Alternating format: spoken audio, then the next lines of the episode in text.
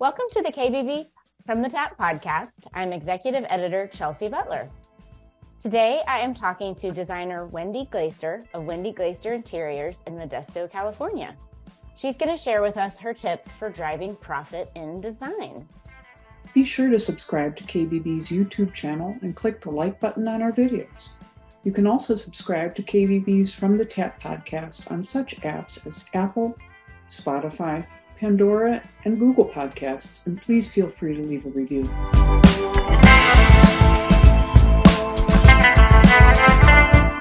So, welcome, Wendy, and thank you so much for joining me. Thank you. Thank you so much, Chelsea, for having me with you. I'm so happy to see you, and I can't wait to see you at KBIS. I know, me too. So, this is a topic I'm sure will get a lot of attention. You know, who mm-hmm. doesn't want to talk about driving a profit? Yes, so, that's a great topic. I wonder where we came up with that. it is fun. It's it's nice when you get to make money and not kill yourself. I mean, you're working hard, but it's just a different way. Yeah, absolutely. So you say you take a different approach to job costing in our industry. Can you talk about how it's usually done and then how what you do is outside of the box? Sure. Uh, so typically, and I know all of you know this because I'm sure you a lot of you work under this business model, but um, very often when designers are involved in construction projects, and of course that's usually kitchen and bath, they purchase the faucets, the tile, the slab, the cabinets, the valves, the hardware, the plumbing, the lighting, everything that goes in, wallpaper, everything at cost, meaning net. And um, then they put a markup on it and sell it to their client. Um, and one of the things that that does is provide a lot of room for profit, for revenue, which is fantastic. But it also means that you literally own every part of every material that goes into every job. And that means you carry it all on your own shoulders and you don't really have anyone to share that with. Um, so I wanted to try something different because that seemed overwhelming. I was trying to do that. I was buying the furniture and, you know, everything, shipping it to my husband's warehouse because he does have a warehouse, thankfully, and a forklift. Um, bringing it all home in his covered trailer, hiring people to help me install it, to do the white glove. And uh, it was miserable and uh, made everybody very cranky because I was not really at the scale where I would have my own warehouse, staff, trucks, etc. Um, and I was kind of at the on the cusp of thinking about, you know, should I go there or not? And in California, I think everyone across the country knows what an excellent place it is to do business in California. It's just a breeze. It's never been a happier, easier, sunshiny way to operate your life. California is a killer and it's very litigious and there's rules over rules over rules over rules and everything is a niche and it's just i mean it'll make your head spin so i really had to be honest and think hard about what i was going to do and so i tried um, a different way so let's talk about how many years you've been doing things this way sure. and kind of what the impetus was for you to decide to make this change. Well, about four years ago, I was president of our ASID region. It's California Central Nevada. And we wanted to do some really fun things together and energize our team, but we're very spread out. So we decided to go to the San Francisco Showcase House and then see an exhibit and then go back together. So all the Sacramento designers and I got on a bus and it was sponsored by Pace Plumbing Supply with Jordan. He's so sweet. And we spent a solid three and a half hours on that bus going into San Francisco and three and a half hours going back because we had a very conscientious bus driver who never went over the speed limit, never once. And it provided a terrific opportunity to learn from more seasoned designers because I was I was made president, I think three years after I'd graduated from the design program because I wanted to be an ASID designer. And I was on a bus with women who had been ASID designers for 15 years or more. And so it was incredible in terms of an opportunity to learn from the best.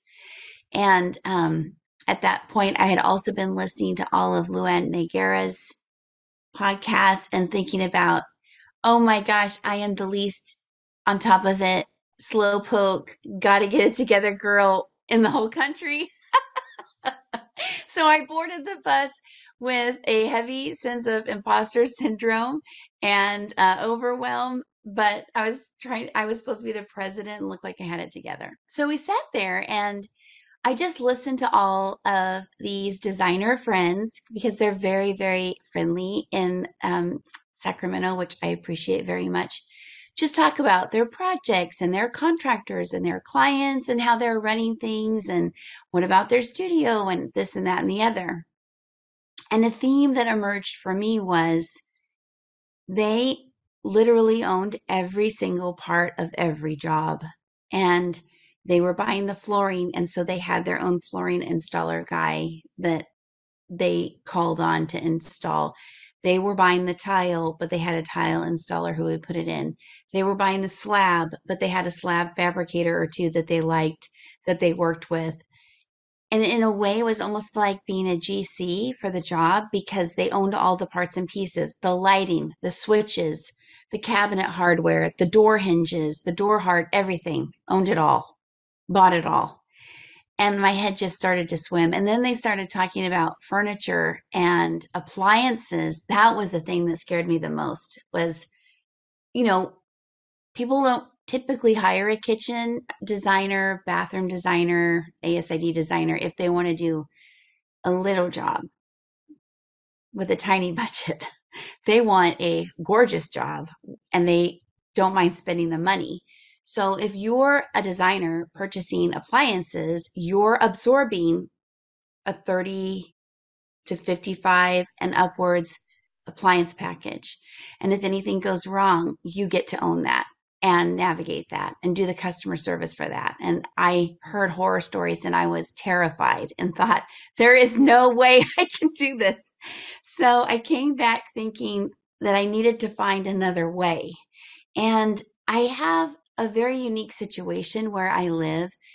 There is a family owned plumbing business here, a family owned lighting business, two family owned furniture stores, a family owned flooring company, and um, a number of small cabinet shops, fabricators, tile installers that are very, very skilled.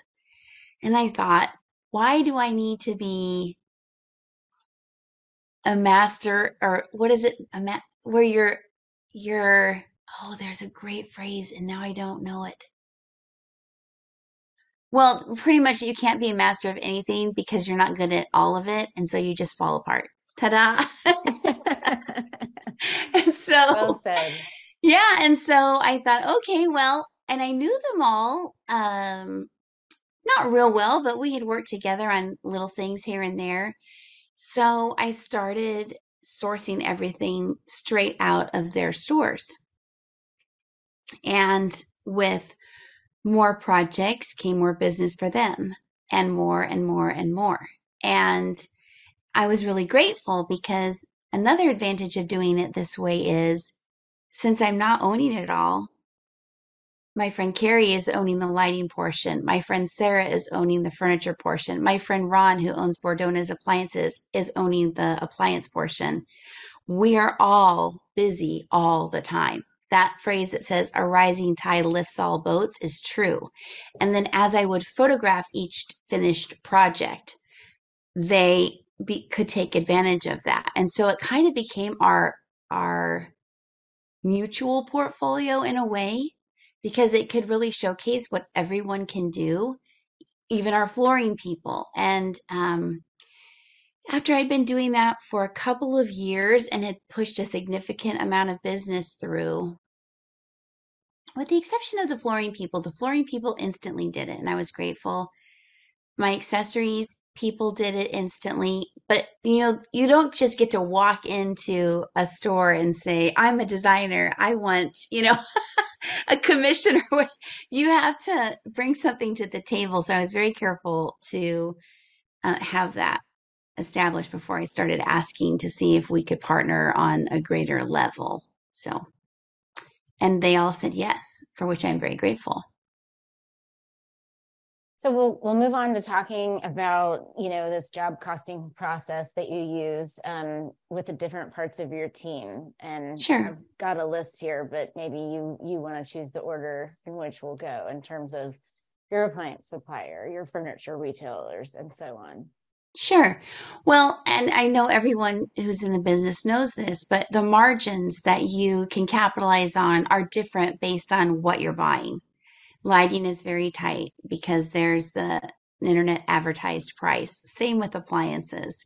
So the margins, the the the commission that you may see from a lighting store or from an appliance store will likely not be the kind of commission that you will see from an accessories store, a flooring store, um, in my case, I use a lot of furniture from Norwalk Furniture, and their retailer is Suite 52 Living, but they have a very special arrangement where they allow the designer working with the retailer to capitalize on um, stocking dealer prices, which is unheard of in the industry.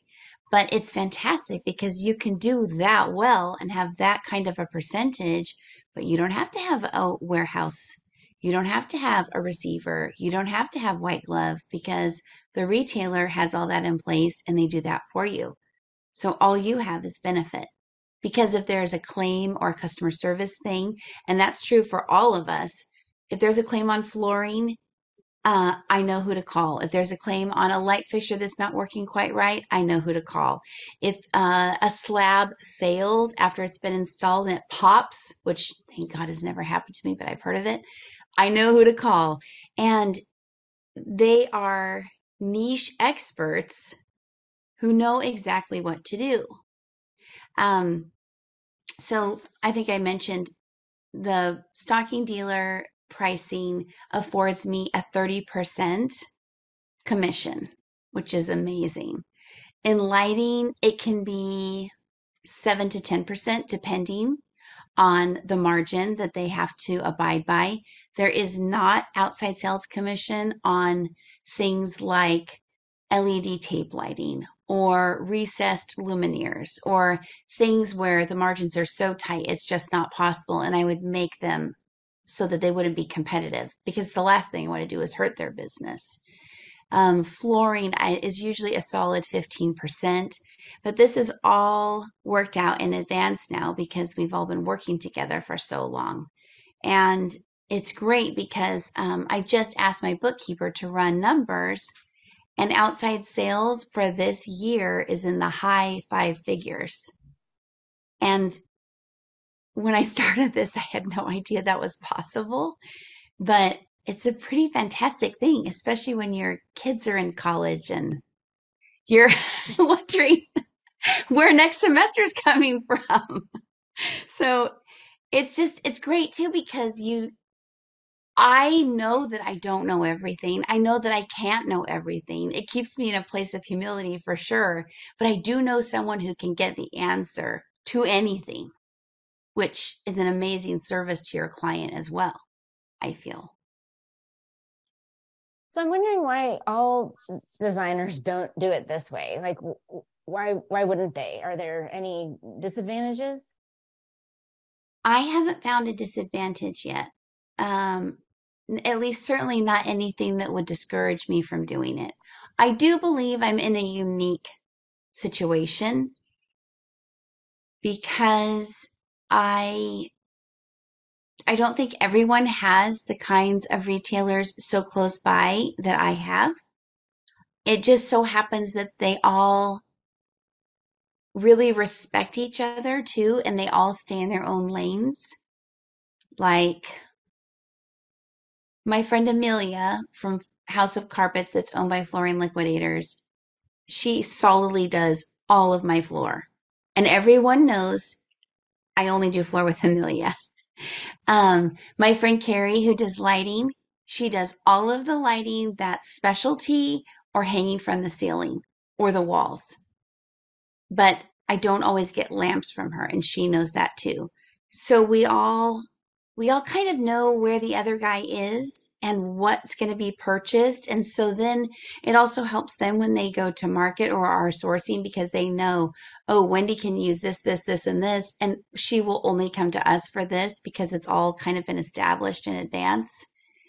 Does that help to explain a little what your question was? Definitely. Yes, absolutely. Okay. Just, it just seems like, you know, everyone should be doing it this way. They should. And I think, well, you know, I mean, I know Chelsea as the executive editor of KBB Magazine and going to KBIS and so many industry events.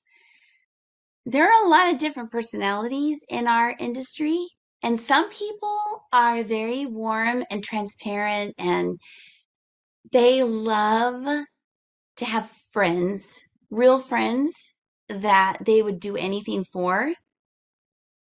And I think it just kind of like organically creates this neat little tribe of people. But some people are maybe less open, or some people are maybe afraid of letting go of some of the control. That's the question I think I get the most is, well, then you don't have control over everything. But to me, I have much more control over everything because people who really know their niche are looking at it. It's not just like they're going to glance at it and get, and say, "Oh yeah, that's right. Okay." And then move on to the other thing and not really understand what that appliance is going to need in terms of location for natural gas, location for the outlets, especially with the higher end products. They have to be in exact locations. And when they look at our plans, because everyone also goes through all of our construction plans, they catch mistakes or they can make recommendations because they are more seasoned in their specific area. And it's always to the benefit of the client and the project. But if you're not open and you and you don't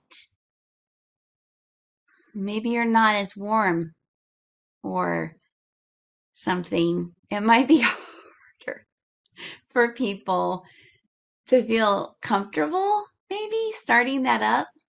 But to me, personally and professionally, it's been so rewarding. I wouldn't want to do this work without each member of our team. It wouldn't be as fun. The jobs wouldn't be as beautiful. The service to the client wouldn't be as amazing as it is. I wouldn't be able to do it with the confidence that I have. It just would be much less fun and much more stressful.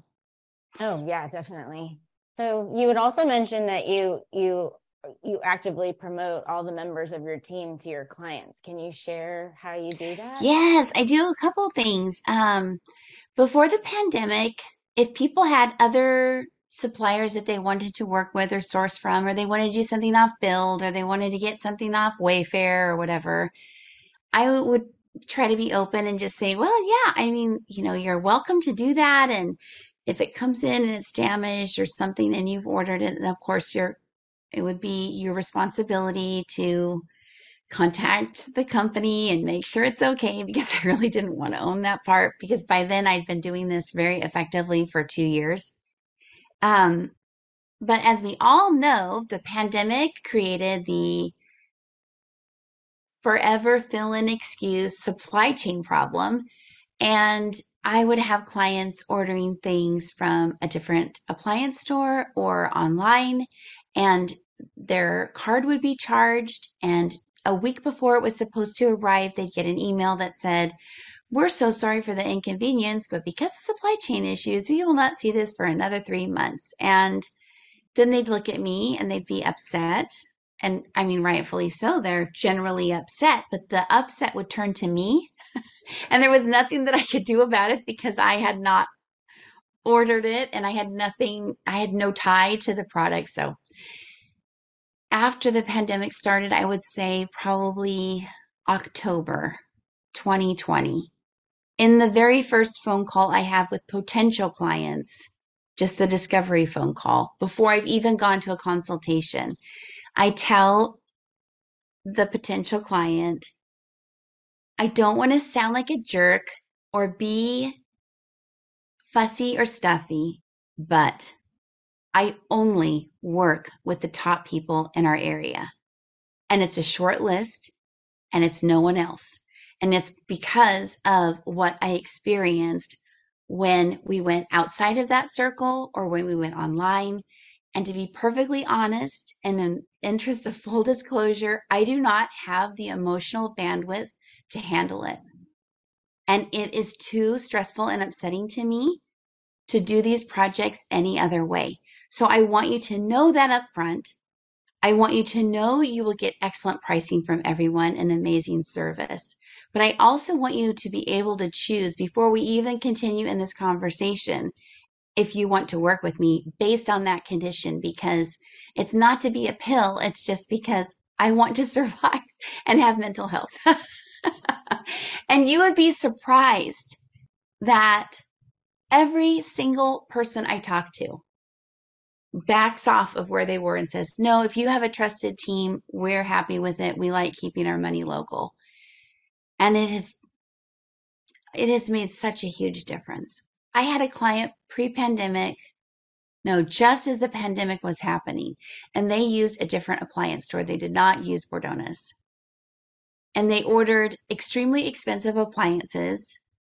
I think they overspent because it was about a sale. It wasn't about the client, what they really needed, or their neighborhood, or if it made sense for their house.